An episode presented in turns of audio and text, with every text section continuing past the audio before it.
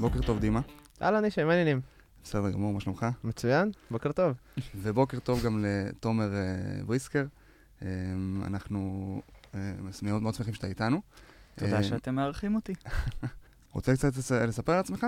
אה, סבבה, אז אה, אני בעצם אה, מתכנת בחברת רדט אה, בשבע וחצי שנים האחרונות. אה, פעיל מאוד ב- בתחום של קוד פתוח. הייתי כמה שנים חבר אה, ועד הנהלה של אה, עמותת המקור, עמותה שבעצם פועלת לקידום קוד פתוח בארץ. אה, מתכנת אה, מגיל צעיר, ככה התקנתי את הלינוקס הראשון שלי בסוף שנות ה-90. הלכתי לטכניון למסיבת התקנה עם המחשב השולחני, ככה שיעזרו לי להגדיר אותו כמו התקנה. שצריך. כן, אה, בתקופה ההיא, אה, לצעירים שפה, בתקופה ההיא, אם היית מתקין לינוקס לא נכון, היית יכול ככה לשרוף לעצמך את המסך, כל מיני דברים כיפים, אז וואו. אה, כן, מורקים של רגע, אז 60. נשרף ה- נשרף המסך או לא נשרף? לא, לא נשרף המסך, אבל בז, ב, בעצם ככה התחלתי את דרכי, ב, בזמנו זה היה Red Hat Linux 5.2 אני חושב, לפני שזה נהיה Red Hat Enterprise Linux. אבל זה באמת אה, סתם אני ככה מרגיש זקן פתאום. מה, חוץ מזה, חוץ מזה אני חובב בירות בוטיק.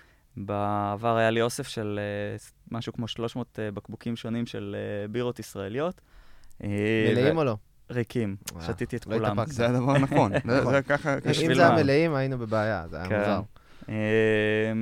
אז עברנו דירות, וזה, חבל לארוז, וצמצמתי את האוסף לסדר גודל קצת יותר נורמלי. אמ, והיום אני אפילו שותף אה, בברופאב, שאני לא יודע בדיוק מתי הפרק הזה יצא לאור, אבל אה, אמור להיפתח ככה באזור סוף אה, אה, 2021. וואלה, אה, נשמע נמצא מגניב. ברחוב ההרפאה, נקרא שנית, מוזמנים אה, לבירה. שנית? שנית, כן. אה, אוקיי, טוב לדעת. אני כן. חושב שאני מה- קרוב. מה זה השם?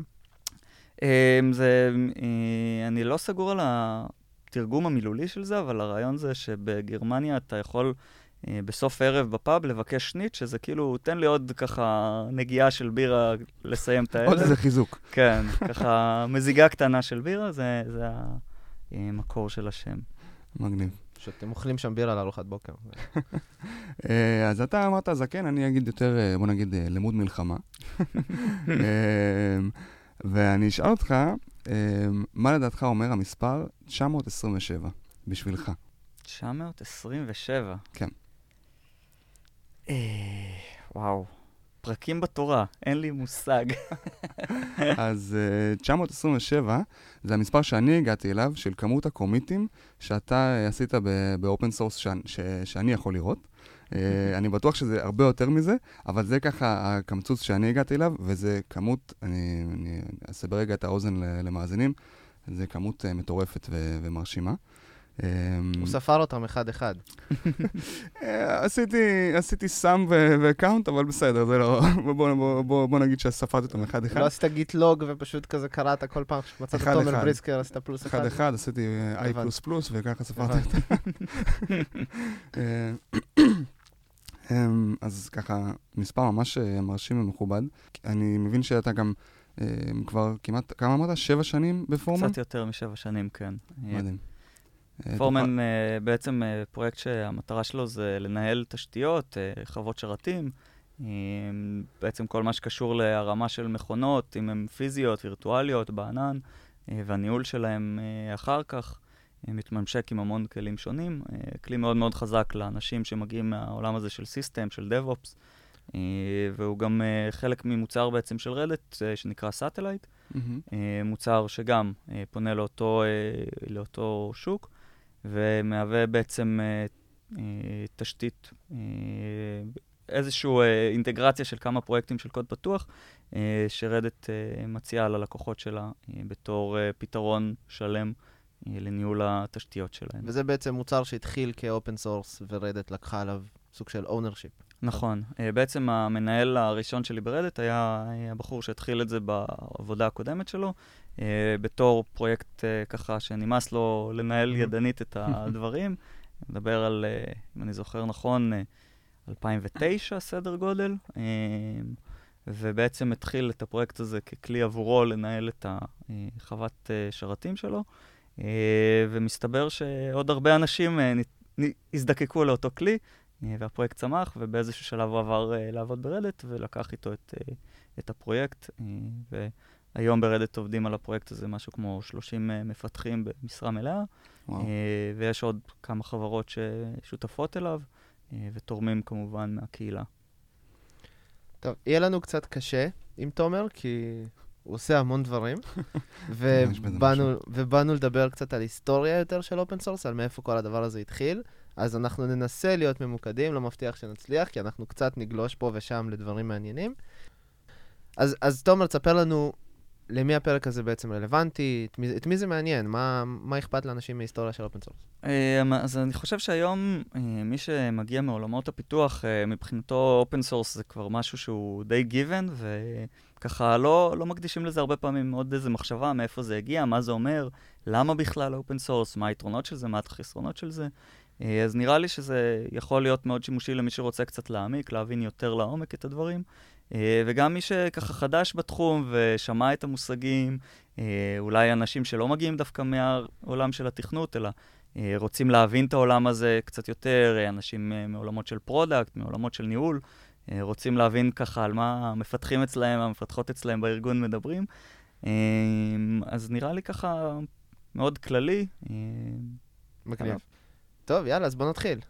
טוב, אז uh, בואו uh, ניקח את מכונת הזמן שלנו, ניקח ככה כמה שנים טובות אחורה.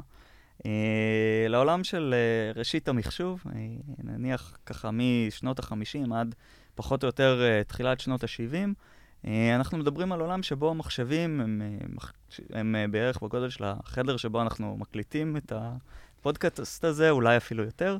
הם מאוד מאוד חלשים, היכולות שלהם מאוד מוגבלות. בעצם אה, רוב המחשבים נועדו לאיזשהו, אה, משימה מאוד מאוד ספציפית, הם נבנו לאותה מטרה, אה, והתוכנות אה, שנכתבו לאותם מחשבים, אה, הם גם היו אה, מאוד מאוד קרובות בעצם לשפת מכונה, ממש קחו את, קח את המספר הזה, תעביר אותו מתא הזיכרון הזה לתא הזיכרון הזה. רגיסטרים, רג- וממש בדיוק, ב-low כן, level. ממש ברמה מאוד מאוד... אה, לפני אה, אפילו אסמבלי, נכון? שזה כבר אה, כשהאסמבלי היה קיים? גם אסמבלי, אה, היו גם קצת שפות אה, מאוד מאוד אה, בסיסיות, אבל בעצם אה, לא היה הפרדה ממשית בין התוכנה שאתה כותב, אה, בין הקוד שאתה כותב לבין התוכנה ש- אה, שמבצעת את הקוד הזה. ודיברת על הגודל של החדר, אה, אנחנו מדברים על אה, כמה? שניים וחצי מטר או שלושה מטר על, אה, על חמישה מטר? כאילו- בעצם, באמת מחשבים שהם היו ממש בגודל של, של חדר, של מכונית, משאית. כן. ככל שהטכנולוגיה התקדמה, המחשבים בעצם הלכו והתכווצו, ויחד מהמם. עם זה גם נהיו יותר ויותר חזקים. בשנות ה-70 המחשבים כבר היו בגודל של ארון גדול ולא חדר. התחילו להיות יותר כלליים, זאת אומרת, אה, מכונות שאפשר לתכנת אותן לכל מיני מטרות, פחות מחשבים שהם ייעודיים לחישוב מסוג מאוד, מאוד מסוים.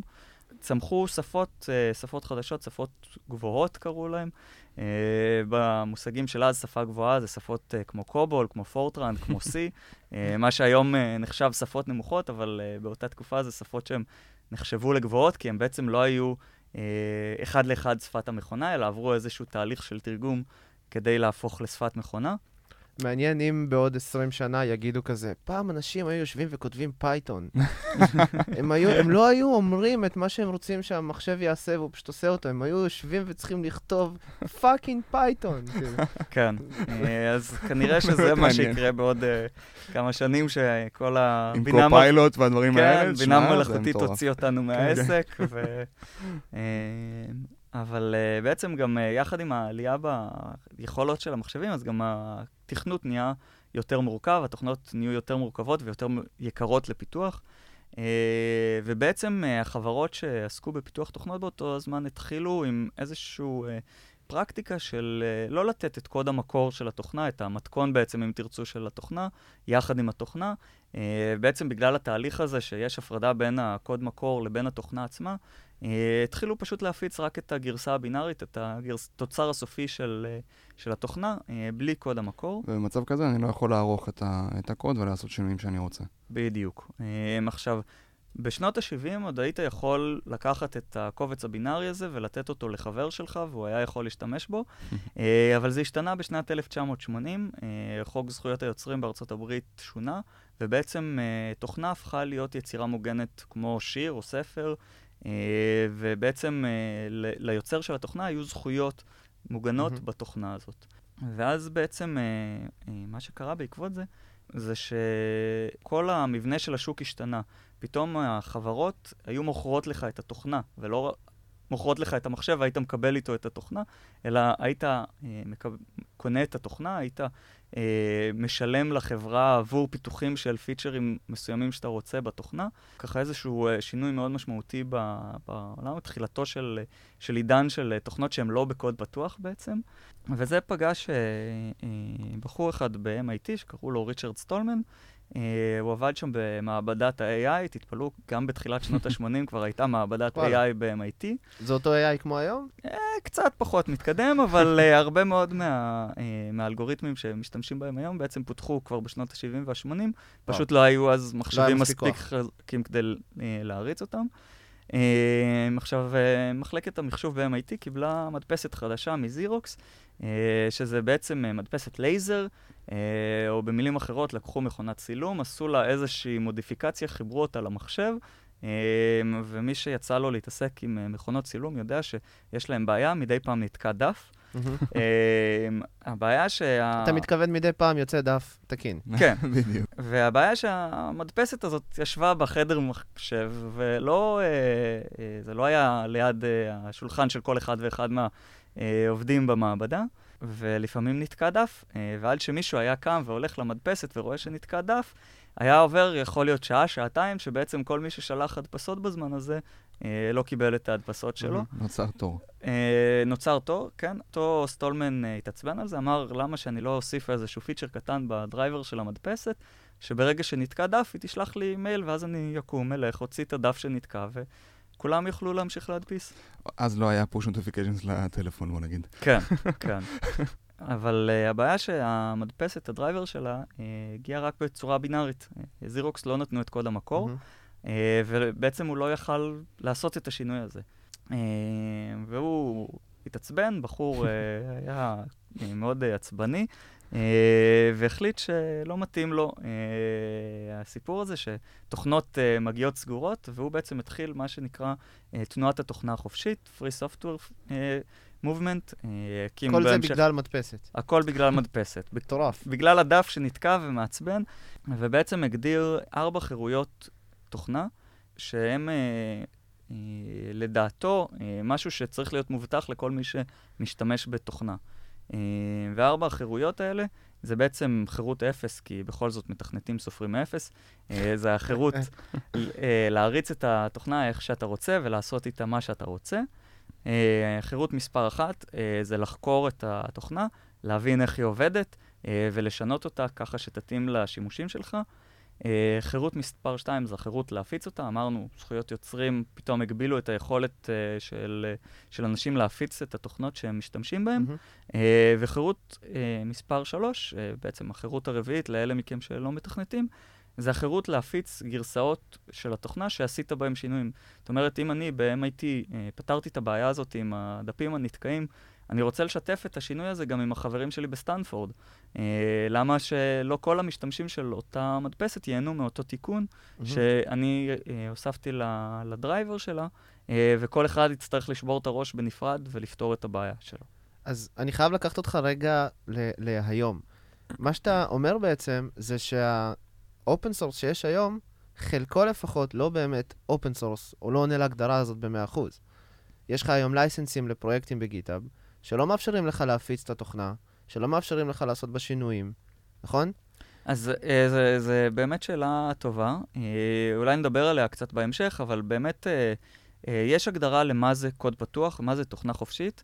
אה, הרבה פעמים אנשים אומרים, זה אה, תוכנה חופשית, זה קוד פתוח, אבל בפועל ה license שהם משתמשים בו הוא לא תואם להגדרה הזאת. אמ, וזה, עצם זה שאפשר לראות את הקוד, לאו דווקא הופך אה, פרויקט מסוים לקוד פתוח.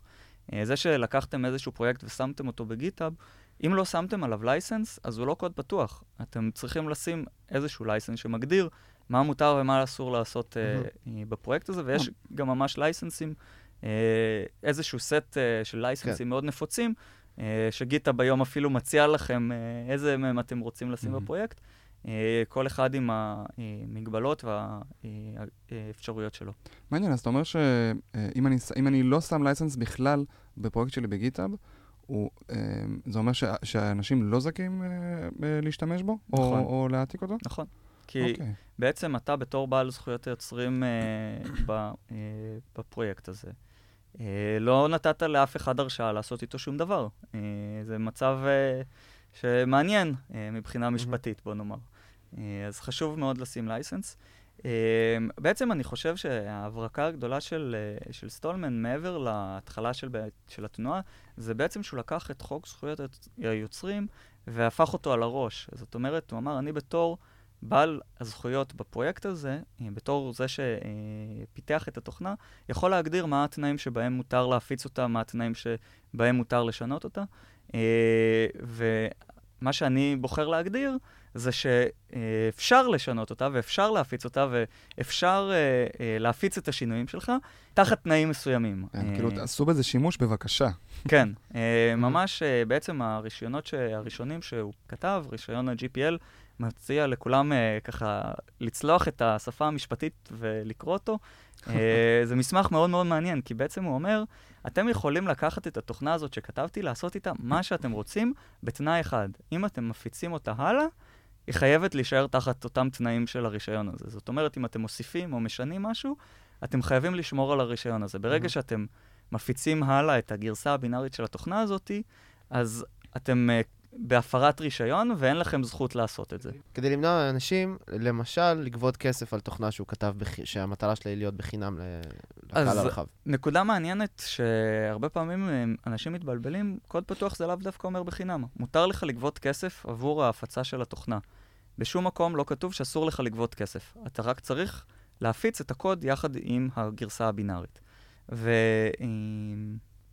ובעצם אה, אה, יש רישיונות שמחייבים אותך גם בכל יציר, מה שנקרא יצירה נגררת בעולם של קניין רוחני, mm-hmm. מחייבים אותך לשמור על אותו רישיון. יש רישיונות אחרים, רישיונות שקוראים להם רישיונות מתירנים, שמאפשרים לך, במידה ואתה עושה שינויים אה, להפיץ את הגרסה החדשה תחת אה, רישיון אחר.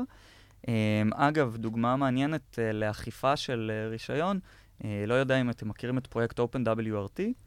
לא, לא שמעתי עליו. זה בעצם מערכת הפעלה לראוטרים, שהתבססה על איזשהו פירמוור, שאם אני זוכר נכון, יכול להיות שאני טועה, נכתב על ידי סיסקו, שהשתמש בקוד של לינוקס, קוד שהיה תחת רישיון GPL. Mm-hmm. סיסקו הפיצו את הפירמוור הזה רק בגרסה בינארית. מישהו עלה על זה שבעצם יש פה קוד שהוא תחת רישיון פתוח, copyleft, ובעצם חייב אותם באופן משפטי לשחרר את הקוד, מכיוון שהם יצרו יצירה נגזרת. אה, והיום יש פרויקט שמאפשר לכל אחד לנהל את הראוטר שלו עם אה, מערכת אה, בקוד פתוח. וואו, זה מעניין. כן. צריך אה, להיזהר מזה, כי זה נושא לפרק שלם נפרד של license ים וכאלה. נכון. נכון, באמת אפשר לעשות פרק שלם רק על licensing והסוגיות השונות שבזה. אז בואו בוא נחזור באמת לשיחה קצת על ההיסטוריה, אז דיברנו קצת על שנות ה-70, על הבחור ש... ריצ'רד סטולמן? על ריצ'רד סטולמן, שבדיוק תודה. על ריצ'רד סטולמן שדיבר על ארבע חילות התוכנה, ומה בעצם הדבר הזה גרר אחריו? אז בעצם הוא התחיל איזשהו uh, פרויקט שנקרא גנו. Uh, גנו זה ראשי תיבות של גנו is not Unix, ראשי תיבות רקורסיביים שכאלה, עוד בדיחות של מתכנתים. שבעצם היה מיועד לעולם של uh, מערכות יוניקס uh, שרצו על המיני מחשבים של אותה תקופה, uh, מחשבים בגודל של ארונות גדולים כאלה. ותפס איזושהי פופולריות מסוימת בעולם האקדמי, אבל זה לא ממש התרומם. ואז הגיעו שנות ה-90, uh, ויחד עם שנות ה-90 הגיע חידוש גדול, מרגש, אינטרנט, אבל עוד לפני האינטרנט, uh, מחשבים אישיים. Mm. Uh, ובעצם אנשים, uh, בואו נאמר, מהמעמד הבינוני גבוה ומעלה, יכלו כבר להרשות לעצמם מחשב בבית. אה, ואני זוכר את ההתרגשות שלי בתור ילד כשקיבלתי את המחשב הראשון שלי, יכול לשחק עם החברים, וזה באמת היה... היה דיסקים מרובעים. כן. אה, אני זוכר את דום, זה מה שאני זוכר. אז אה, כן, זה, זה היה, שוב, אנחנו חוזרים לזה שאני זקן פה. אה, היו לי כאלה דיסקטים גדולים, אה, פלופי של חמש אינץ'. אתה לא כזה זקן, גם לי היה את זה, ואני לא לא יודע. אה, מסכים, אה, היה לי את המסך הצבעוני הראשון בחבר'ה בכיתה שלי, אז זה היה, וואו. אה, הייתי אוקיי. מאוד פופולרי בזכות המסך, עד שעוד מישהו קנה מסך צבעוני. אה, אבל באמת, אה, יחד עם הצמיחה של המחשבים אישיים, קם איזה בחור, סטודנט פיני בשם, אה, עם שם מוזר, אה, והחליט לעשות פרויקט קיץ. אה, הוא למד בסמסטר הקודם את הקורס מערכות הפעלה. מאחל בהצלחה למי מכם שהיום נמצא בעיצומו של הקורס הזה. כיף חיים הקורס הזה, גם בפעם הראשונה, גם בשנייה וגם בשלישית. אמ, אז אחרי שהוא, הוא כנראה מאוד נהנה מהקורס הזה, באותה תקופה למדו עם איזושהי מערכת הפעלה לימודית שנקראת אה, מיניקס. אני לא יודע אם היא עדיין קיימת עד היום, אבל מערכת הפעלה מאוד מאוד בסיסית, ששימשה בעצם אה, לקורס של מערכות הפעלה. אה, והוא החליט לעשות פרויקט קיץ, אה, אה, להכין, לבנות מערכת הפעלה משלו שמיועדת אה, למחשבים אישיים, שתהיה מבוססת קצת על אה, מיניקס. הוא שלח מייל לרשימת תפוצה של משתמשי מיניקס. אה, כאמור, התחיל אה, האינטרנט, ככה מי שהיה במוסד אקדמי, היה לו כבר חשבון מייל, היה רשימות תפוצה, ואמר, אני, יש לי איזה פרויקט ככה בתור אה, תחביב, לא משהו מקצועי ורציני כמו גנו, אני כותב מערכת הפעלה אה, שמבוססת על, אה, על אה, מיניקס מבחינת הרעיונות שלה, מיועדת למחשבים אישיים. אה, לסטודנט הפיני הזה קוראים אה, לינוס טורוולדס, וכמו שאתם יכולים לנחש, מערכת ההפעלה נקראת לינוקס. בעצם, כנראה שרוב המאזינים מאזינים עכשיו לפודקאסט הזה באמצעות מכשיר שמריץ איזושהי גרסה של אותה מערכת. אה, והיום, באמת, אה, ברוב השרתים אפילו ב... cloud של אה, מייקרוסופט מריצים לינוקס, ולפי מה ששמעתי גם אה, איזה הלי- הליקופטר קטן שמעופף לו כרגע על גבי מאדים, אה, גם הוא מריץ לינוקס. באמת אה, סיפור של אה, צמיחה והצלחה של, אה, של פרויקט אה, קוד פתוח, פתוח, כן. כן. נכון. ואני מניח שאנחנו מדברים על הדבר הזה קרה בשנות ה-90, תחילת שנות ה-90. נכון, מאז היו המון, כאילו, אנחנו מדברים על 30 שנה כמעט, או יותר מ-30 שנה, בדיוק 30 שנה כן. היה עכשיו יום הולדת ללינוקס, נכון. אה, 30 שנה של תרומה לפרויקט הזה שנקרא לינוקס, שהוא כולו בפו- ב- בקוד פתוח. נכון. זה- נכון. אני חושב שהסוד ההצלחה של אה, לינוקס זה לא רק אה, נושא הרישיון, אלא גם זה שלינוס הצליח לבנות סביב הפרויקט הזה קהילה. Mm. אה, זאת אומרת, החל מהפנייה הזאת לרשימת משתמשי מיניקס, נוצרה איזושהי קהילה סביב הפרויקט הזה, יש אנשים שבאמת 30 שנה, זה מה שהם עובדים עליו. ואם לא הייתה כזאת קהילה של אה, אה, חברות ואנשים פרטיים שמשתפים פעולה סביב אותו פרויקט, הוא לא היה מצליח ולא היה צובר כזאת פופולריות, ולא אה, נהיה כזה ubiquitous, אה, כזה מובן מאליו אה, בעולם של היום. כן, תשמע, אנחנו- אני... go for it. תשמע, אני אתמול, במקרה, סתם, נכנסתי לגיטאב, חיפשתי את לינוקס, את הפרויקט, ויש לך אשכרה את ה user של לינוס טורוולדס, תחתיו יש לך את ה Linux kernel, וואו, ואתה רואה commit אחרון yesterday, כאילו, מטורף. פסיכי. אגב, אה, נקודה מעניינת, לינוקס עצמו לא מנוהל בגיטאב, מה שראית שם זה מירור Distribution, של כן. המירור של הקרנל. אה, לינוקס עצמו מנוהל אה, בשיטות אה, יחסית של אה, פעם, אה, עם רשימת? אה, לא, וואלה. הוא מנוהל בגיט. אה, אגב, אה, זה באמת, אה, תכף נגיע לגיט, זה גם נקודה מעניינת. אה, אבל אה, אה, הפרויקט הזה, הוא, מה שאתם רואים בגיטאב זה בעצם אה, שכפול של, ה, אה, של הפרויקט. הפרויקט עצמו מנוהל באמצעות רשימות אה, תפוצה, אבל אם אני רוצה לתרום לפרויקט, אני עושה את זה דרך גיטאב- או שאני עושה את זה במקומות אחרים? דרך רשימות התפוצה. הבנתי. בואו נמשיך ככה עוד יאללה. טיפה בהיסטוריה. מהמם. אה, לקראת סוף שנות ה-90, הקשישים שבמאזינים זוכרים, היה אה, דפדפן כזה שנקרא Netscape Navigator, ששלט בשוק ביד רמה באותה תקופה. אה, מי שפיתח אותו הוא חברת Netscape, חברה אה, בורסאית, חברה ציבורית. אה, והחברה הזאת החליטה שהיא רוצה לשחרר את הקוד של, ה, אה, של הדפדפן שלה. אממה, כשאתה בא למשקיעים אמריקאים ואומר להם, We want to release our main product as free software, זה עלול לא להתקבל באופן חיובי. אוקיי, כן. ביי. כן, לא. משהו כזה. באנגלית אין את ההבדלה הזאת בין אה, חופשי לחינם. אה, יש Mm. אה, ביטוי באנגלית שלפעמים משתמשים בו, free as in speech, not as in beer.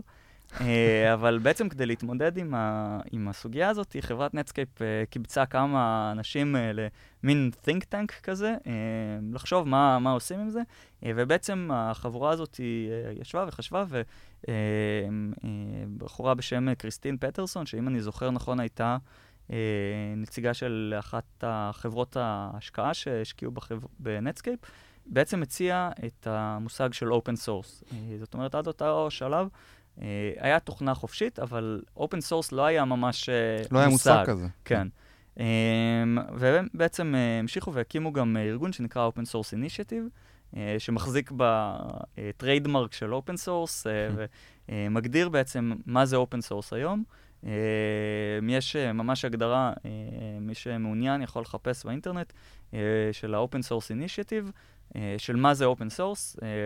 זה איזשהם, uh, איזושהי רשימה של uh, uh, עשרה סעיפים שבעצם אומרים, Uh, זה גם מבוסס uh, באיזשהו מקום על ההגדרה של uh, חירויות תוכנה, uh, גם uh, שאבו uh, השראה מפרויקט דביאן, מאחת הפצות uh, לינוקס הראשונות, אבל בעצם לקחו ויצרו איזושהי הגדרה של מה זה בעצם קוד פתוח ומה זה לא קוד פתוח. Uh, אם הזכרנו קודם, באמת פרויקטים שאומרים, אנחנו קוד פתוח עם uh, רישיון שאתם יכולים להסתכל על הקוד, אבל אסור לכם לשנות שום דבר ואסור לכם להפיץ, אז אני מצטער, אבל אתם לא בקוד פתוח. Um, זה נחמד שאתם רוצים להגיד קוד פתוח, כי זה מגניב להגיד קוד פתוח, אבל זה לא. באמת צריך להבין שלא כל מוצר שאתה יכול לראות את הקוד שלו, הוא בהכרח קוד פתוח, ויש הגדרה למה זה כן קוד פתוח ומה זה לא. אוקיי, okay, ועכשיו uh, נקרא לזה fast forward כזה לשנות האלפיים. נכון, אז uh, באמת עוד uh, uh, יציאה של אותו uh, סטודנט פיני uh, מתוסכל uh, בתחילת שנות האלפיים, נמאס לו לעבוד עם uh, מערכת הניהול גרסאות שלינוקס uh, uh, עבדה איתה עד אז, uh, כל ה... זה שצריך לעשות checkout לכל ה tree וזה, ולנעול אותו, והיה כאב ראש וזה לא, לא עבד אה, טוב. תקופה שצריך לנעול את כל, ה, את כל העץ, כדי כן. שאף, אחד לא, שאף אחד לא יתרום. נכון. וזה יוצר בטנקס ענק, ענקיים. כן, בטח ובטח כשמדובר בפרויקט שעובדים עליו אנשים מכל מיני חברות בכל רחבי העולם, וזה לא איזשהו צוות אחד שעובד ביחד על הפרויקט. כן. אה, נמאס לו מזה, אה, והוא החליט שהוא יכול לעשות את זה יותר טוב, וצדק. אה, כנראה.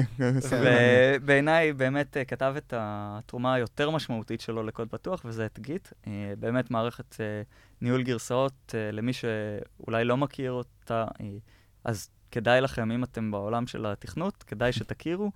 כלי מאוד מאוד חזק שמאפשר בעצם ניהול מבוזר של פרויקט תוכנה. לכל אחד מהמפתחים והמפתחות יש עותק של כל ההיסטוריה של הפרויקט, ויכולים לעבוד באופן אסינכרוני ולשתף פעולה. Uh, ביחד על פרויקט אחד, uh, בצורה מאוד מאוד נוחה. Uh, כמה שנים אחר כך, איזה סטארט-אפ קטן בשם גיטאב, לקחו את גיט ובנו מעליו בעצם מערכת גרפית, ממשק וובי, שמאפשר את השיתוף פעולה הזאת בצורה מאוד מאוד נוחה, כי בהתחלה, אם היית רוצה לשתף פעולה בפרויקט גיט, אז או שהיית נותן לאנשים גישה לכתוב ישירות לפרויקט, וזה בדרך כלל משהו שאתה לא רוצה לתת לזרים באינטרנט, או שהיית צריך להתכתב במיילים ולקבל קבצי patch ולהחליט כן להכניס, לא להכניס. בעצם תהליך מאוד מאוד איטי ומסורבל. מסורבל, כן. כן, והיום זה ממש החדשנות של GitHub, ויש עוד פלטפורמות דומות, GitLab, Bitbucket, שבעצם מאוד מנגישות את השיתוף פעולה הזה, מאוד מאפשרות לו לקרות בצורה מאוד נוחה ומאוד מהירה. Uh, ובעיניי uh, תרמו מאוד לצמיחה של הקוד הפתוח uh, ולפופולריות שלו היום. Mm-hmm. ובאמת אפשר לומר שככה, אנחנו במהלך שנות האלפיים, uh, קוד פתוח הפך ממשהו שהוא ככה של פריקים לדבר וחובבנים שעושים את זה באופן פיראטי ומשהו ככה יחסית איזוטרי בסך הכל בעולם של פיתוח התוכנה. היום uh, מפתחי תוכנה שלא יודעים מה זה קוד פתוח, לא יודעים, לא מכירים את זה, הם נמצאים באיזשהו ואקום כנראה, כי באמת כן. כל, כל מי שעובד באיזושהי uh, אה, אה, חברה מודרנית נקרא לה, אה, מכיר את זה לפחות אה, כמשתמש. מהמם. אה, וזה הפך למשהו שהוא מאוד מאוד נפוץ, מאוד פופולרי, מאוד מובן מאליו בהרבה מובנים אה, במהלך שנות האלפיים. אה, אפילו אה, אם אה, נחשוב ככה על סוף שנות ה-90, אה, סטיב בלמר, שהיה אז אה, מנכ"ל מייקרוסופט, קרא לקוד פתוח סרטן. ואיפה זה ואיפה אה, המנכ"ל הנוכחי שלהם, ש... מייקרוסופט loves Linux, כן. ומייקרוסופט loves open source. ממש, כן, ממש. כרומיום בכל מקום, ו... סאטיה עשה באמת, אה, אני אגיד לזכותו, מהפכה, אה, סאטיה נדלה, מנכ"ל מייקרוסופט. הנוכחי, עשה מהפכה בדימוי של מייקרוסופט, אה, ובאמת אני, אני, חושב ש, מרשים. אני חושב שהוא לא יכל אה, לעשות אחרת, כלומר, אה, אה, אחרת הוא היה נשאר מאחור. אה, זאת האמת. אה, ואני חושב שבאמת מה שדחף את השינוי המאוד מסיבי הזה במייקרוסופט זה שהם ראו את, המש... את הלקוחות שלהם ב Azure, אה, דורשים בעצם את התמיכה בלינוקס ואת התמיכה בקוד פתוח, והבינו שלשם העולם הולך. תשמע, מרתק. בוא נדבר קצת על יתרונות של uh, קוד פתוח לעומת חסרונות. מה, מתי בעצם, כשאני בוחר לכתוב קוד פתוח, על מה אני מוותר ומה אני מרוויח. בסדר גמור. אז uh, בואו נתחיל מהיתרונות, uh, נתחיל בטוב, כמו שאומרים. Uh, אז uh, יתרון אחד uh, די ברור מאליו זה הנושא של uh, שיתוף פעולה. Uh, בעצם, כשאתה עובד על פרויקט קוד פתוח, uh, אז יש לך יכולת לשתף פעולה בצורה הרבה יותר רחבה מאשר אם הפרויקט הוא סגור uh, ומפותח על ידי חברה אחת. זה יכול לבוא לידי ביטוי בתרומות ממשתמשים, זה יכול לבוא, להיות, להיות, uh, לבוא לידי ביטוי uh, באמצעות כמה חברות שמשתפות פעולה סביב פרויקט מסוים. שזה אה, קורה אגב המון היום, נכון? יש המון נכון, המון פרויקטים נכון. שמשתפים פעולה, שיש חברות אינטרס עסקי לטפל בפרויקט מסוים. ב Red Hat אני יודע שיש לא מעט כאלה, נכון? פרויקטים נכון. ש... יש המון פרויקטים כאלה. Uh, לינוקס כמובן זה דוגמה אחת. Uh, יש את ה-Cloud Native Computing Foundation, בעצם... uh, CNCF, כן. CNCF, שאחראית על כל העולם הזה של Kubernetes וקונטיינרים, אה, והמון המון חברות משתפות פעולה. חברות שהן מתחרות עסקיות בעצם משתפות פעולה על התשתית של התוכנות ושל המוצרים שלהם. כן. אה, וזה אה, באמת אה, הרבה מאוד מהפרויקטים המאוד מצליחים הם פרויקטים שהם איזשהו שיתוף פעולה של כמה חברות. או לפחות שיש סביבם קהילה מאוד מאוד חיה. כן, בסוף הבינו ש, שבשיתוף פעולה הם כולם יצמחו קדימה, ואין סיבה, אין סיבה לעצור את זה. זה די מדהים, משהו שככה קולטים, אני לפחות קלטתי את זה אחרי כמה שנים בתעשייה, שכל מוצר, כל חברת הייטק כמעט, כן, כאילו, למעט אה, יוצאים מן הכלל, 90% מהבעיות של כל חברות ההייטק הן בעיות שזהות לכל חברות ההייטק. זאת אומרת, נכון. אולי, כן, אני 90% בגס, אבל בוא נגיד משהו כמו 10% מ... מה- בטח בתוכנה, בוא נגיד. ב- לא, ב- כאילו, בתוכנה, לא... במיוחד, ספציפית בתוכנה וחברות כן. הייטק שיש להם את הבעיות של הצמיחה וה scaling וה, והמשתמשים ואיך עושים user management ואיך עושים מלא מלא דברים, כל הדברים האלה הם בדרך כלל סביב ה-IP האמיתי. זאת אומרת, ה-10% אולי מהעבודה של החברה עצמה מתעסק במוצר עצמו, ב- ב- בפטנטים וב- ובדברים שהחברה עושה שהם מיוחדים. שאר ה-90% האלה, תכלס, אפשר לשתף אותם. נכון? נכון מאוד. לגמרי. נכון מאוד. תחשבו מה היה קורה אם כל סטארט-אפ עכשיו היה צריך לפתח שרת web מאפס, לפתח שירותי אותנטיקציה מאפס, לפתח database מאפס.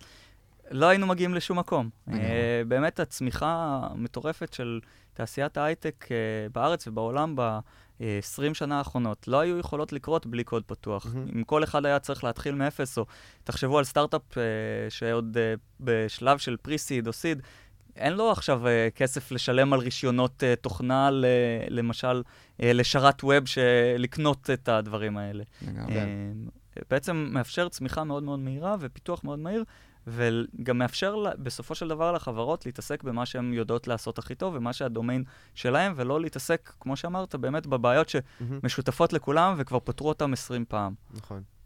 Uh, עוד פתרון, uh, עוד, uh, סליחה, ית, עוד יתרון בקוד פתוח, נושא של אבטחה. Uh, פעם uh, היו uh, כל מיני גופים שאמרו, מה, אם תשתף את הקוד שלך, אז כולם יוכלו לפרוץ לך. בעצם זו תפיסה קצת מיושנת, אבל היא לא נכונה. ממש היה לי ויכוח על זה עם, אה, עם, אה, עם מישהו אה, לא מזמן, של כאילו, הוא אומר, הוא אומר מהצד שלו, שמע, אף אחד לא מכיר את הקוד, אף אחד לא יודע איפה הפרצות שלי. נכון. מצד שני, אני, מה שאני ניסיתי לטעון, זה שככל שיש לי יותר עיניים, ככה, אני יודע גם, ככה יש לי יותר אנשים שיודעים איפה הבאגים ויודעים להגיד, להרים על זה דגל. בדיוק. בסופו של דבר, רוב האנשים הם אנשים טובים. נכון, יש אנשים רעים שרוצים ומחפשים פרצות, אבל רוב האנשים הם אנשים טובים, אה, ואם הם רואים איזשהו באג, אז הם יגידו לך.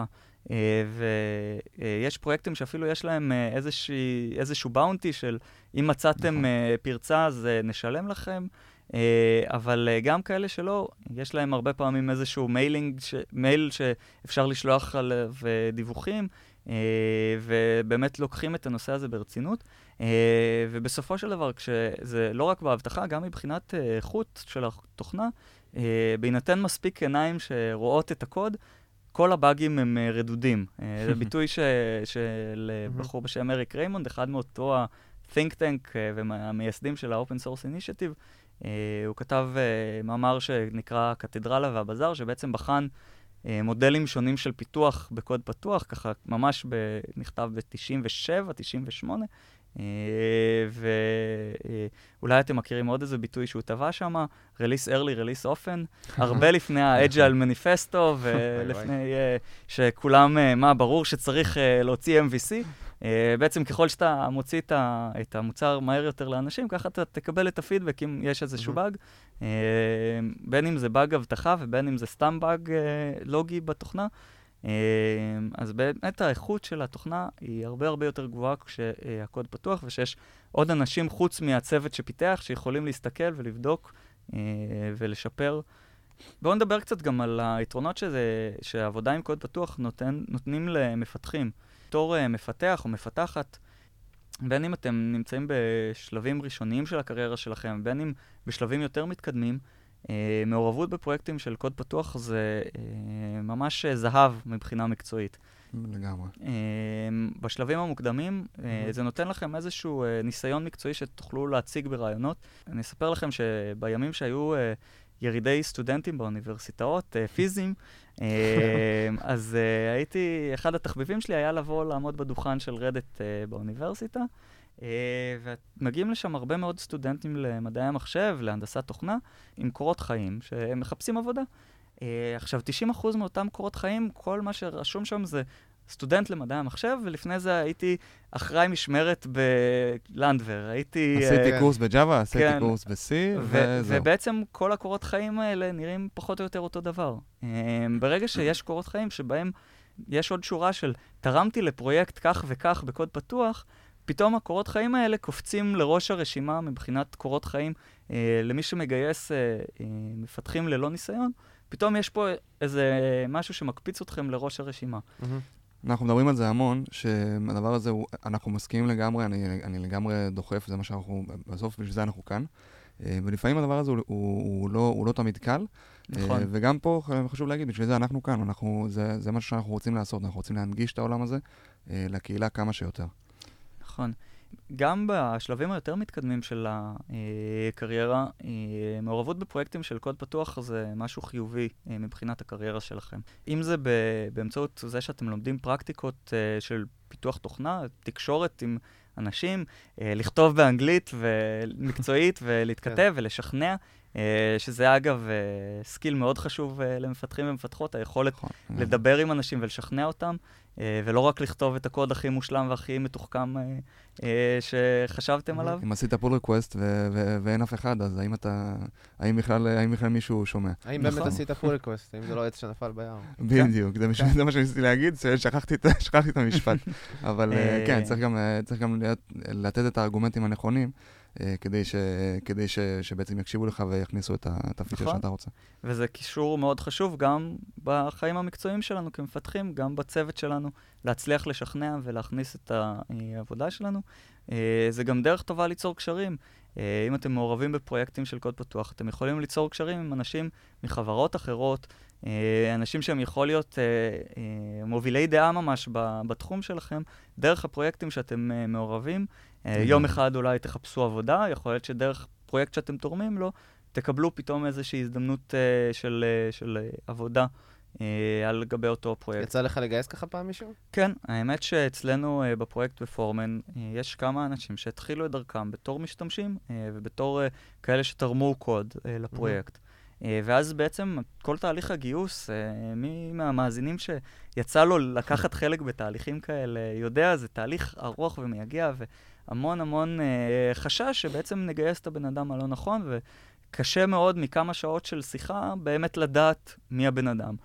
אבל מאידך, כשאתה רואה מישהו שהיה מעורב בפרויקט, שמכיר כבר את הפרויקט, שאתה יודע מה היכולות שלו, מה הכישורים שלו, פתאום התהליך של הגיוס הופך ל-no brainer. כאילו, כן. טוב, נעשה ראיון בשביל לסמן וי אה, ל-HR, אבל בסופו של דבר אה, זה, זה חוסך המון. אני יודע מה יש לי ביד. אתה יודע מה יש לך ביד, ה-onboarding שלך הוא אפסי, אה, אז אתה צריך להכיר לו, הנה פה הקפיטריה, הנה פה החדר כושר, אבל בסופו של דבר הבן אדם מכיר את הפרויקט, מכיר את הטכנולוגיה.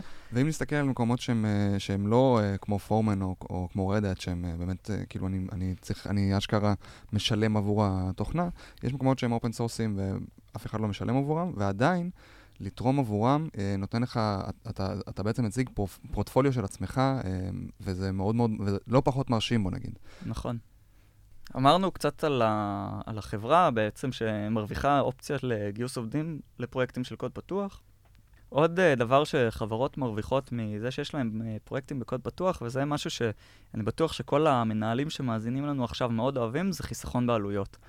תחשבו שחלק מהפיתוח, מהבדיקות של המוצר שלכם, מבוצעים על ידי אנשים שאתם לא משלמים להם משכורת. כן. זה מדהים. משוגע. זה, זה באמת כאילו... אה, אנחנו, אנחנו עכשיו, כש, כש, כשלנו תורמים עכשיו לפרויקט שלנו, אנחנו ממש, אה, זה, זה מפליא אותנו שהבן אדם, הוא עושה עבודה מאוד מאוד טובה, מקצועית, באמת, מה, מה, כאילו, כן, זה, זה. מדהים, ואנחנו, ואנחנו לא משלמים לו שקל. נכון. זה כל פעם מפתיע אותנו מחדש. אתה מגיע למצב שאתה צריך ממש... הזמן שאתה משקיע זה הזמן שלוקח לך רגע לכתוב את הבעיה בצורה מספיק מפורטת כדי שמישהו יוכל לפתור אותה, והיא תיפתר. כן. מדהים. כן. אה, זה באמת, אה, אה, בסופו של דבר, הכוח של הקהילה. כי כן. כשעוד אנשים נתקלים באותה בעיה, אז הם יכול להיות, יפתרו אותה בשביל לפתור לעצמם את הבעיה. אבל בזכות זה שמדובר בפרויקט קוד פתוח, כולם מרוויחים את הפתרון שלהם. מדהים. אוקיי, ואם יש עוד יתרונות, נשמע נשמח לשמוע, אבל מה לגבי חסרונות? Um, אז uh, זה באמת, uh, יש פה גם איזה שהם חסרונות. זה לאו דווקא תמיד, עכשיו, אני לא איזה היפי שאומר, עכשיו קחו את כל המוצרים שלכם, שחררו אותם לחופשי, בלי כאילו זה, ו, ולא תמיד זה הדבר הנכון לעשות. כל חברה והמודל העסקי שלה והמוצר שלה, כל חברה יש לה את ה... השיקולים העסקיים שלה בסופו של דבר, צריך uh, להשאיר את האורות דולקים ולשלם משכורת לעובדים. Uh, ולא תמיד קוד פתוח זה הפתרון ל-100% מהבעיות. בסדר, 90. 90% מהבעיות, אבל לגמרי, בהחלט. חיסרון אחד שיכול uh, לקרות uh, מעבודה על קוד פתוח זה תחרות. Uh, תחשבו, למשל, uh, הזכרנו את קוברנטיס, אז יש הרבה חברות שמציעות פתרונות שמבוססים על קוברנטיס. אה, ואם אתה... זה ערך אה, דאטרי, חברה שאנחנו לא, עובדים אבל- בה.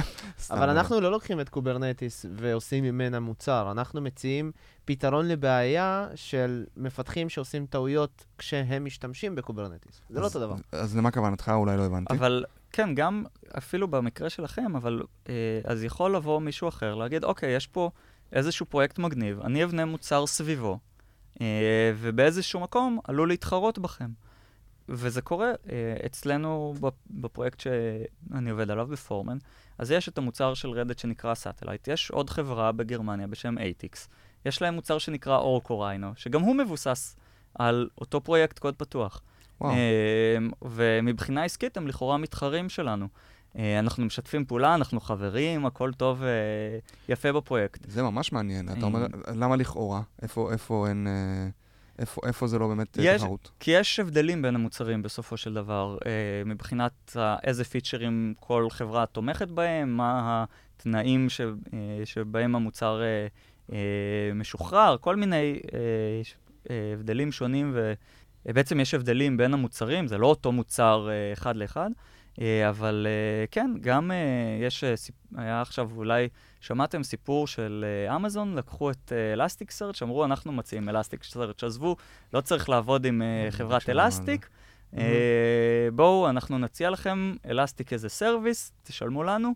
אה, באמת, אה, זו שאלה. אה, ובמקרה של Elastic, הם בחרו באיזשהו רישיון מתירני, ואין מה לעשות, אה, אמזון עומדים בתנאי הרישיון, הם אה, אה, בסדר גמור מבחינת הרישיון, ומציעים בעצם מוצר מתחרה. אלסטיק החליטו שזה פוגע להם ברווחים, והם משנים במידה מסוימת את המודל שלהם ואת הרישיון שלהם. אה, אבל זה משהו שצריך לקחת אותו בחשבון לפני שבוחרים בעצם לשחרר איזשהו מוצר כקוד פתוח. מה המודל העסקי שלי ואיך הוא משתלב עם זה שהפרויקט הוא בקוד פתוח. במקרים שבהם הפרויקט שלי, של, של הקוד הפתוח, הוא בעצם אה, בא לפתור בעיה עסקית. כלומר, אני רוצה, אני רוצה בכלל, אה, אני רוצה למכור אותו, אני רוצה לעשות מזה רווח. כן. חיסרון נוסף זה שאין סודות. אה, זה יכול להיות גם יתרון לפעמים, כי אתה יודע שכולם יראו את מה שאתה כותב, אז אתה לא כותב מהמם. שטויות. אה, אבל אה, אם בסופו אנחנו של מדברים על דבר... סודות, אז, אה, אז גם אין סיקרטס בתוך הסורס קוד, עדיף, למשל. כן, כן. אה, שימו לב שאתם בטעות לא עושים איזה קומיט לגיטאב של האמזון קי שלכם או משהו כזה. אה, כן. יש לי עכשיו כן איזה מישהו, בראש. שעשה את זה, אבל אנחנו לא נדבר על זה. מי- מי שהיא, אני חושב, כן. בסדר, זה קרה לנו בחברה. כן, אז אה, אלא אם כן בא לכם לתרום ככה ביטקוין על חשבונכם לאיזה האקרים רוסיים או משהו כזה, אז אין סודות, אבל זה גם אומר שאם המוצר שלכם מבוסס על איזה שהם סודות מסחריים, איזה שהם תהליכים סודיים של החברה, אה, אז ברגע שאתם אה, משחררים את זה כקוד פתוח, אז כולם יכולים לראות ולהבין את הסודות שבקוד. מהמם. יש עוד, יכול להיות חיסרון לפעמים, וזה ציפייה לשקיפות. זאת אומרת, המשתמשים של הפרויקט שלכם יצפו שתהיו שקופים איתם לגבי הכיוון שהוא הולך אליו, לגבי איך הוא מנוהל, לגבי לאן הוא הולך, לגבי מה כן נכנס, מה לא נכנס, מי כן מכניס, מי לא מכניס, uh, מה צריך לעשות כדי לקבל הרשאות להכניס uh, קוד לפרויקט. ובעצם, נאמר, uh, הזכרת עכשיו אה, מישהו שתרם לכם המון קוד מאוד איכותי לפרויקט. יכול להיות שביום מן הימים הוא יצפה שגם הוא אה, יוכל להיות אחד מה-maintainers של הפרויקט. אה, זו שאלה שצריך לשאול אותה. אה, איך הפרויקט מנוהל? אה, אחד הפתרונות, למשל, זה אה, פתרון של foundations, שהקוד עצמו הוא אה, מועבר לבעלות של, כאילו, הזכויות בקוד מועברות לאיזשהו foundation, כמו ה-CNCF, או Apache Foundation, או Linux Foundation, אה, ואז בעצם אה, יש איזה שהם מנגנוני אה, governance, מנגנוני ניהול של הפרויקט. מהמם. זה מאוד פופולרי בפרויקטים שיש בהם כמה חברות שמעורבות, ובעצם צריך לפתור. את ה... את ה... מי מחליט מה. כן, אבל זה כבר אה, ככה פרויקטים גדולים עם, ה- עם, כן, עם, אה, כן. עם הרבה הרבה אה, קילומטראז' מאחוריהם. נכון, אבל גם uh, פרויקטים שמתחילים אותם, צריך לש... לחשוב על השאלות האלה של uh, בעצם איך אני רוצה שהפרויקט הזה יהיה מנוהל, uh, ואיך אני מתקשר באופן שקוף עם הקהילה שלי ועם המשתמשים שלי, ובעצם מצליח לקבל גם מהם את הערך שהם uh, ירגישו חלק מהקהילה וירצו לתרום לפרויקט הזה ולהיות מעורבים בו. מצד שני, החיסרון הזה, אני רואה אותו יכול להיות גם אה, בתור אה, יתרון. כלומר, כשאני רוצה, כשאני, כשאני רוצה לקדם את הקהילה ולקדם את המוצר בתוך הקהילה, אני גם ארצה לצרף אליהם אינטרנרס, אני ארצה שאנשים ירגישו יותר תחוש- אה, תחושת ownership, יהיה להם יותר מעניין, יותר מעניין ויותר, ו- וירגישו יותר חלק מהדבר הזה. נכון. אז זה באמת יכול להיות גם יתרון וגם חיסרון, אבל זה משהו שצריך לחשוב עליו ולתכנן אותו ולקחת בחשבון ביחס לפרויקט. Uh, עוד משהו שיכול להיות חיסרון לפעמים זה שיותר קשה להגיע להסכמות. דיברנו על שקיפות ועל פתיחות, אז בטח בפרויקטים שכמה חברות מעורבות בהם, או כמה אנשים מחברות שונות מעורבים בהם, כשאתה עובד באיזושהי חברה שכל הקוד הוא קנייני של אותה חברה, proprietary של החברה, יש לך product uh, owner, יש לך product manager, יש לך engineering manager, הם מקבלים איזושהי החלטה, וזה מה שהולך לקרות. Uh, ברגע שאתה מתנהל באופן פתוח סביב הפרויקט, אז זה לא שיש בהכרח מישהו אחד שיכול להנחית עכשיו, uh, זה נכנס וזה לא. Uh, יש פרויקטים שכן מתנהלים עם איזשהו מנגנון שנקרא uh, benevolent dictator. BDFL, Benevolent Dictator for Life לפעמים אפילו, אה, שבעצם הרבה פעמים זה מי שהתחיל את הפרויקט, הוא מוגדר כאילו האוטוריטה האחרונה ביחס לפרויקט הזה, אה, אבל אה, הרבה פעמים בעצם אה, יש איזשהו, איזושהי שיחה בין ה-maintainers השונים, בין המשתמשים השונים, כדי בעצם להגיע להסכמות אה, זה גם ביחס בעייתי, לכיוון. כי אם אה, בשלב מסוים אותו dictator או whatever פשוט מחליט שלא בא לו יותר או משהו כזה, אז אין יותר maintenance לפרויקט. יכול אתה- להיות, כן, כן. זה ממש, זה ממש דיקטטורה מהבחינה הזאת שמי שרוצה להוריד את השלטר, הוא פשוט מוריד את השלטר והולך הביתה. זה יכול להיות אכן בעיה, אה, וגם כשאין את זה, אז בעצם צריך אה, לפעמים תהליכים, לוקחים אה, אה, הרבה תהליכים, נגיד design review. כשאתה עושה אותו עם אה, שני מפתחים בצוות שלך, הוא נראה בצורה אחת, אה, וכשאתה עושה אותו עם קהילה שלמה ובצורה פתוחה, הוא נראה בצורה מאוד שונה. הוא לוקח יותר זמן. בסופו של דבר, לדעתי, הרבה פעמים התוצרים שתגיע אליהם אה, יהיו הרבה יותר טובים, כי תקבל פידבק אמיתי מהמשתמשים שלך אה, ומאנשים אחרים שמעורבים בפרויקט. אה, משהו שאתה לא תצליח אה, משניים, שלושה אנשים שיושבים על, ה, אה, על הדיזיין אה, להגיע אליהם, אבל זה לוקח שזה- זמן. זה skill, מה, שדבר, מה שדיברת עליו עכשיו, אה, לייצר design אה, באמצעות קהילה, זה skill שאני חושב ש, שלא קל אה, לייצר. כלומר, זה לוקח זמן להבין איך עושים את זה, מה, מה, מה מסגרת הזמן, אה, מה, מה, מה, מה המסגרת של השיתוף, כמה אנשים משתף בזה, זה לא קל. נכון, נכון. מעניין, אה, איך עושים את זה, אה, הייתי רוצה לשמוע עוד על איך עושים את זה ב-Foreman, אבל אני חושב שהזמן קצת דוחק.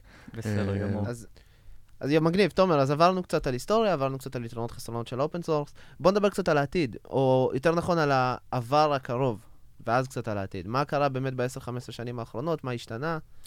אמ, כן, אז אה, באמת הזכרנו קצת את הנושא הזה שקוד פתוח הפך לסטנדרט, בייחוד בכל מה שקשור ל- לעולם של הפיתוח, של כלי פיתוח, אה, בתשתיות. זה משהו שהוא היום, באמת, אה, אני לא מתאר לעצמי איזושהי חברה שמתחילה מאפס ולא משתמשת באיזשהו כלי קוד פתוח.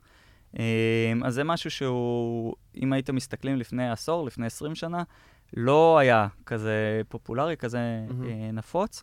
אה, עוד, אה, האמת מעניין, אני חושב שלפני עשר שנים עדיין היית רואה את השימוש הזה, פשוט לא בצורה כזאת נפוצה. כלומר, נכון, אה, בוא נגיד, אה, מערכות הפעלה של, אה, של לינוקס, מה שדיברנו עליו, אה, אנשים השתמשו בזה כל הזמן.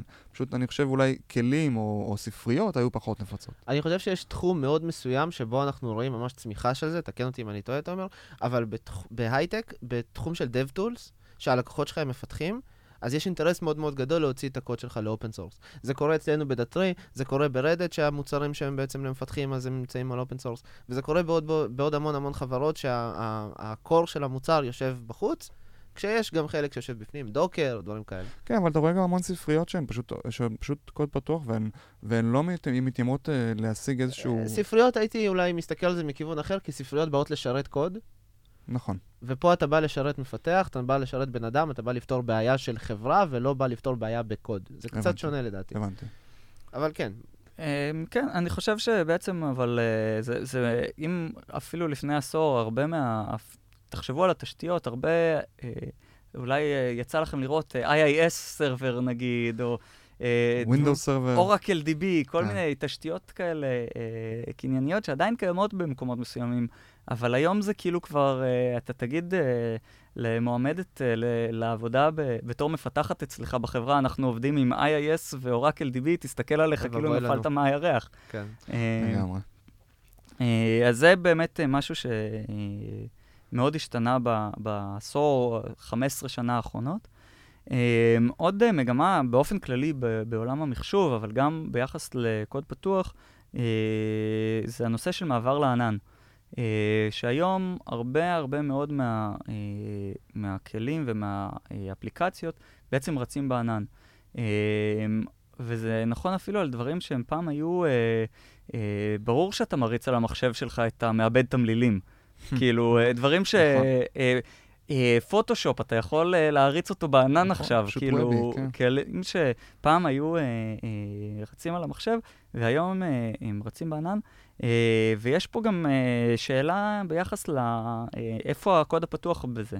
איך, איך זה משתלב פה? כי אה, אה, הזכרנו בעצם אה, שאחת החירויות זה שאתה יכול להפיץ עם שינויים, אבל אה, הרבה מאוד מהרישיונות של הקוד הפתוח נכתבו בתקופה של ההפצה של תוכנה היה להעתיק את התוכנה, להריץ אותה על המחשב שלך. אה, ובעצם הסעיף הזה שבו אתה חי... מחויב לשתף את השינויים שעשית ברישיונות ה-copyleftים השונים, הוא לא מתקיים כשאתה מריץ את זה כשירות בענן. יש רישיונות שכן מותאמים יותר למקרה כזה שמחשבים מתן שירות כהפצה של התוכנה, למשל רישיון AGPL, אבל בעצם הרבה מאוד מה... כשחלק גדול מהתוכנה לא רץ על המחשב שלך, אלא רץ איפשהו בענן, אז שאלה, איפה המקום של הקוד פתוח, ומה המשמעות של בעצם לתרום לאיזשהו שירות שרץ בענן. Mm-hmm. שאלה. ש... כן, אתה, גם, אתה, אתה לא יכול להריץ אותו לפעמים לוקאלית, אתה נכון. לא יכול אולי לבדוק את המערכת כמו שצריך. זה מעלה כל מיני בעיות uh, טכניות אפילו. כן. בלי קשר, דיברת על, על מעבר לענן, אני חושב, אני לא יודע אם זה ביצה או תרנגולת, אבל הרבה, הרבה, אנחנו, יש, אנחנו מדברים הרבה פעמים אה, בש, בספקיות ענן, אנחנו מדברים על ונדור לוק, כלומר, האם אני, האם אני חייב להשתמש ב, בספק מסוים או, או בתשתית מסוימת, mm-hmm. ויש היום הרבה, יש היום מקומות שבהם אני רוצה אה, להשתמש בכלים אופן סורסיים גם כשאני רץ בענן, כדי שאני אוכל, שלא יהיה לי ונדור לוק ואני אוכל לעשות את המעברים האלה. אני, אני לא יודע אם זה, אם זה צורך שהגיע מתוך הקהילה או שזה משהו שהגיע אה, אה, מספקיות הענן למטה, אני יותר מרגיש שזה מתוך, מתוך, מתוך אה, קהילת המתכנתים, הם יצרו את הביקוש הזה, ו, ולא להפך. כן, היום יש גם המון דיבור על הנושא של hybrid cloud. אמ-המ. שבעצם חלק מה-workloads שלך רצים אולי ב data center המקומי שלך, חלק בענן. יכול להיות שחלק בענן כזה, חלק בענן אחר, כי שיקולים של עלויות ויכולות שונות של העננים השונים, ובאמת הרבה חברות אה, מפחדות מאיזשהו vendor lock, uh, שמבחינת ספקית הענן זה הכי טוב, כי אז uh, אתה שלהם ואתה לא תעזוב אותם לעולם. כן. וגם uh, uh, מבחינת הכלים, שה, השירותים שהספקיות מציעות לך, uh, אז באמת הרבה פעמים הן מוסיפות עוד כל מיני פיצ'רים שהם ייחודיים לאותו ענן, באמת כדי, אה, גם אם זה מבוסס על אה, איזשהו פרויקט קוד פתוח, אז הם יוסיפו איזה שהם פיצ'רים שהם ייחודיים שלהם בשביל למנוע את המעבר שלך לענן אחר, ואז באמת יש אה, הרבה פעמים משמעות להשתמש באמת בכלי ה open source י, ולא בשירות שנותנת ספקית הענן, למרות שיכול להיות שזה יותר כאב ראש לתחזק ולנהל את זה, אז זה שיקול שצריך לחשוב, ולא תמיד נכון. הבחירה של פשוט לשלם לענן היא הבחירה הכי טובה. אה, אחד המוצרים הכי מצליחים של Red Hat היום אה, זה OpenShift, שזה בעצם הפצת Kubernetes, אה, שהיא Cloud Agnostic. אתה יכול להריץ אותה על אמזון, אתה יכול להריץ אותה על גוגל, אתה יכול להריץ אותה אצלך ב data center, ובעצם איזושהי, נותנת איזושהי יכולת של להימנע מה vendor lock-in הזה, שתוכל להעביר, להעביר את ה-workload שלך בהתאם לשיקולים עסקיים, אמ-המ. ולא תהיה נעול על ענן ספציפי לעבוד מולו. OpenShift הוא גם כולו open source? כן. Red Hat, כל המוצרים שלה כולם 100% open source, ובאמת חברת הקוד הפתוח הגדולה בעולם, וחברה מאוד ייחודית, אני חושב, אה, גם כן, בגודל שלה, וגם... בעצם גובים כסף על support ולא על המוצר עצמו. נכון. אה, זה לא רק support, בעצם אה, המודל הוא מודל של subscription, שנותן לך גם שירותים של support, אה, גם גרסאות שהן אה, אה, מאוד stable אמ-המ. לפרויקטים, אתם יודעים, קוד פתוח רץ מהר, ולפעמים אמ-המ. גם נשבר מהר, כן. וכשאתם חברה גדולה, אתם לא רוצים ש production ייפול לכם אה, ככה בגלל ה patch החדש שנכנס אתמול. אה, אתה, אז בעצם אתה מקבל איזה שהן אה, גרסאות של הפרויקטים שעברו סטמפה של בקרת איכות. ש, מה, שנקרא LTS, Long Term Support? כן, תמיכה ל, להרבה שנים, שלא כאילו עכשיו אתה צריך כל שבועיים לשדרג, תיעוד מקצועי. Uh, היכולת uh, להרים טלפון לתמיכה ולהגיד, אני רוצה פיצ'ר כזה, אני רוצה שתתקנו את הבאג הזה, ובאמת יש את המפתחים שיודעים לעשות את זה ומעורבים בפרויקטים ויודעים לעשות, לתת את הvalue הזה ללקוחות. Uh, בעצם זה אחד המודלים הקיימים של עסקים סביב קוד פתוח. יש עוד כמה מודלים שונים. כן, אה, אבל המודל הזה, אפשר לראות, הוא באמת מוכיח את עצמו. כאילו, כן. אה, למרות שהקוד פתוח, אנחנו, אנחנו רואים, כאילו, רדת אה, חברה ענקית ומצליחה מאוד. כן. דיברנו רגע על, העשר, שנים האחרונות. כן. מה צופן העתיד? עוד רגע לפני 아, שנגיע כן. לעתיד, אני חושב שיש עוד משהו ששמתי לב אליו בשנים האחרונות. אני חושב שזה גם איפשהו מאוד קשור לצמיחה של JavaScript בתור אה, שפת פיתוח מאוד פופולרית, אה, וזה העלייה בפופולריות של אה, רישיונות, אה, מה שנקרא מתירניים. אה, זאת אומרת, רישיונות כמו MIT אה, או BSD, שהם בעצם רישיונות שאומרים, הנה הקוד, קחו אותו, תעשו איתו פחות או יותר מה שבא לכם, אה, כולל לקחת את העבודה שלי, לשנות איזה פיפס קטן, ולמכור את זה בתור מוצר קנייני ממש לחלוטין. לגבות על זה כסף. ולהפוך את זה למשהו סגור לגמרי, ולא לשתף אה, חזרה בעצם את, ה, אה, את התרומה. שלכם. אה, יש פה שיקול, כמובן, אה, גם עסקי לפעמים, אה, אבל אני מרגיש שהרבה פעמים אנשים פשוט הולכים ל- ל-MIT, כי זה מה שהם ראו אצל כולם, או אה, דברים כאלה, ולאו דווקא תמיד זה הרישיון הנכון. אם הזכרנו קודם את אלסטיק, יכול להיות שאם הם היו בוחרים לשחרר את אלסטיק סרצ' תחת רישיון אחר, אם אני זוכר נכון, הוא היה תחת רישיון MIT, מה שאפשר בעצם לאמזון לקחת את אלסטיק ולהפוך As אותו is, כן. לשירות, as is, בלי לשתף חזרה uh, את השינויים שהם עשו ואת ההתאמות שהם עשו בשביל uh, להריץ אותו אצלהם. Um, אז uh, יכול להיות uh, שבסיטואציה אחרת, שאלסטיק היו בוחרים מלכתחילה רישיון אחר, אז אמזון היו יכולים גם להרים שירות, כי בעצם uh, אמרנו ש...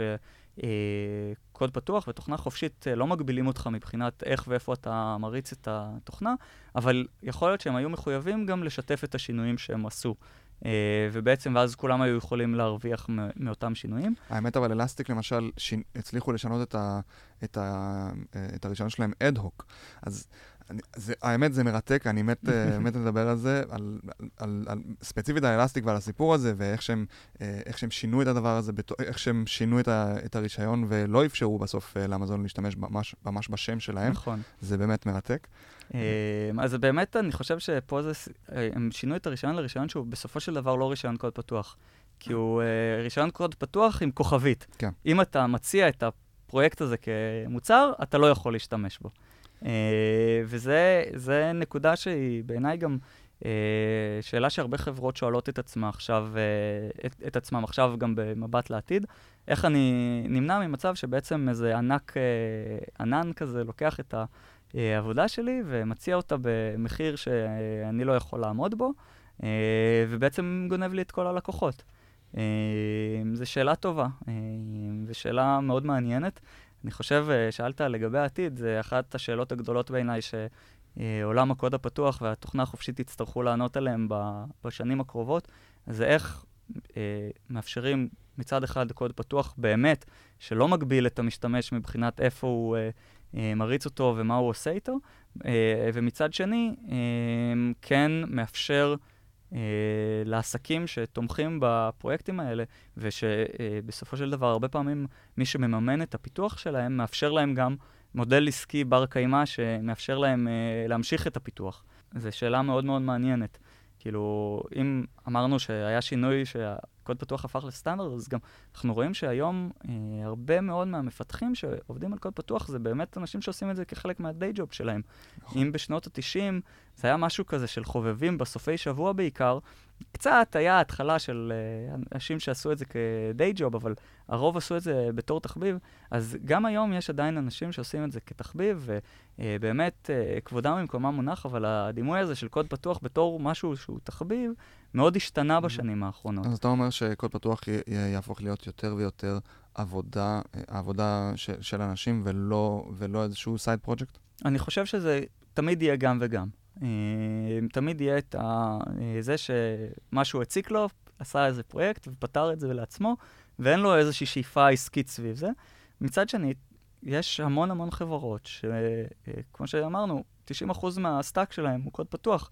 כן. אז שווה להם הרבה פעמים להשקיע בחזרה בפרויקטים האלה מסיבות עסקיות. אה, בין אם זה אה, לממן אנשים שעובדים full time אה, על פיתוח של הפרויקט שהם מתבססים עליו, ובין אם זה לאפשר למפתחים שלהם, נגיד 20 אחוז, 40 אחוז, איזשהו אה, חלק מהזמן שלהם, לתרום לפרויקטים שהם אה, בעצם אה, משתמשים בהם בחזרה, כדי אה, לשפר בסופו של יום את התוצאות העסקיות של אותה חברה.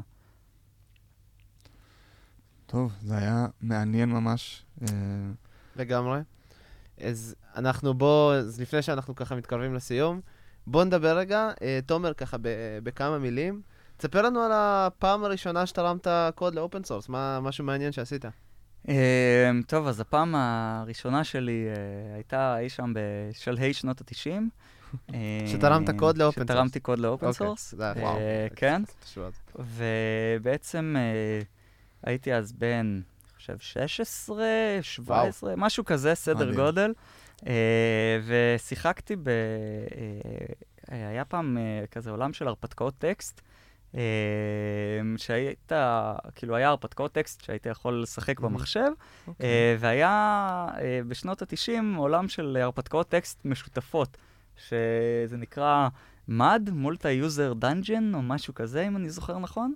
אה, ובעצם היית יכול להתחבר לאיזשהו שרת ולשחק באיזושהי הרפתקת טקסט, יחד עם עוד אנשים מרחבי האינטרנט, כי האינטרנט היה איתי, לא היה אפשר באמת לעשות מולטיפלייר על אה, גבי מודם 14400 אה, בצורה הגיונית. אז בעצם הייתי ב- ב- באותה תקופה, חיבבתי את המשחקים האלה, והיה איזשהו קליינט ללינוקס שנקרא KMAD, שבעצם יועד למשחקים האלה. ואני אה, החלטתי שבא לי ללמוד אה, C++. ה- בגיל 16. כן, התחלתי ללמוד קצת uh, תכנות קודם, אבל uh, uh, רציתי ללמוד C++, והאפליקציה הזאת הייתה כתובה ב-C++, אה, ואמרתי, איזה מגניב, יש לי את הקוד, אני יכול לשנות אותו, ודברים קורים. אה, ואז אה, שלחתי מייל למי ש... ל maintainer של הפרויקט הזה, אמרתי לו, היי, hey, אה, אני לומד C++, חשבתי לעשות את השינוי ככה וככה, צירפתי לו קובץ patch, אמרתי, כאילו, אני, יהיה אולי מגניב אם תכניס את זה, כאילו, אני. עושה את זה בשבילי, אבל אם זה ייכנס, יהיה ממש מגניב. Uh, והוא אמר, וואלה, מגניב, והכניס את זה. וככה תרמתי כמה, כמה פאצ'ים קטנים לפרויקט הזה. טוב, אני אה, אמרתי 927 קומיטים, אני חושב שאפשר להגדיל את זה ל-928. בוא תעגל לי לאלף, מה אכפת לך? סתם, האמת, אנחנו מדברים, המספר הזה הוא רק מפורמן, אה, רק מהפרויקט המרכזי. יש עוד המון המון פרויקטים שאפילו לא הצלחתי להגיע אליהם, אבל כן. אה, אני בטוח שהמספר הזה הוא הרבה יותר גדול. כן, אה, אז זה, אגב, הזכרנו את גיטאב, אז באמת אה, זה היה התנהלות עד העולם של גיטאב. היה התנהלות של לשלוח מייל לבן אדם שאתה לא מכיר, להגיד, אולי בא לך להכניס את זה. לפעמים הוא ענה, לפעמים הוא לא, וכאילו, לך תעשה קוד ריוויו במייל על גבי פאצ'ים. כאילו, זה, זה תהליך, אה, באמת עולם אחר לגמרי ממה שאנחנו אה, חווים היום. מדהים. אה, טוב. מה, אה, לפינה שלנו? כן, דימה, לך על זה. כלי open source מומלץ עם תומר בריסקר. אה, אז... אה, מתישהו יימאס לי, אני אפסיק מתישהו. בינתיים זה זורם. אה, היה לי מאוד קשה לבחור רק אחד, אבל אמרתי, אנחנו פה בפודקאסט, אז בואו אני אספר לכם על הכלי שאני משתמש בו לשמוע פודקאסטים. הופה. אה, מצוין. כלי שנקרא AntennaPod, אפליקציה אה, לפלאפון, אה, שמאפשרת לשמוע פודקאסטים, להירש- להירשם לפידים של כל מיני פודקאסטים, לסמן מה שמעת, מה לא שמעת, להוריד אותם, לשמיעה offline. אה, כלי מאוד חמוד, לשמוע במהירות כפולה, כמו שאני אוהב לעשות. חשוב מאוד. אה, כן. כלי מאוד חמוד, כלי שכתוב ב open source. מסתנכרן עם Spotify וכאלה? אפשר לעשות איזשהו סינכרון, אני, אני לא משתמש אישית בספוטיפיי, אבל אתה יכול לשלוף לפחות בוודאות. מספוטיפיי. Uh, יש, uh, אפשר להסתנכרן עם פלטפורמה גם פתוחה שנקראת uh, FDDR, אם אני זוכר נכון, אוקיי. uh, שמאפשרת לך כאילו לסנכרן את הפלייליסט שלך בין כמה מכשירים. זהו. מגניב. מטורף. תומר, היה פשוט מרתק. המון המון. תודה שבאת. זהו, תודה רבה לגוגל פור סטארט-אפ קמפוס שמארח אותנו היום. תודה רבה לך, ישי. תודה, דימה. תודה רבה, תומר. תודה שאירחתם אותי. ביי ביי.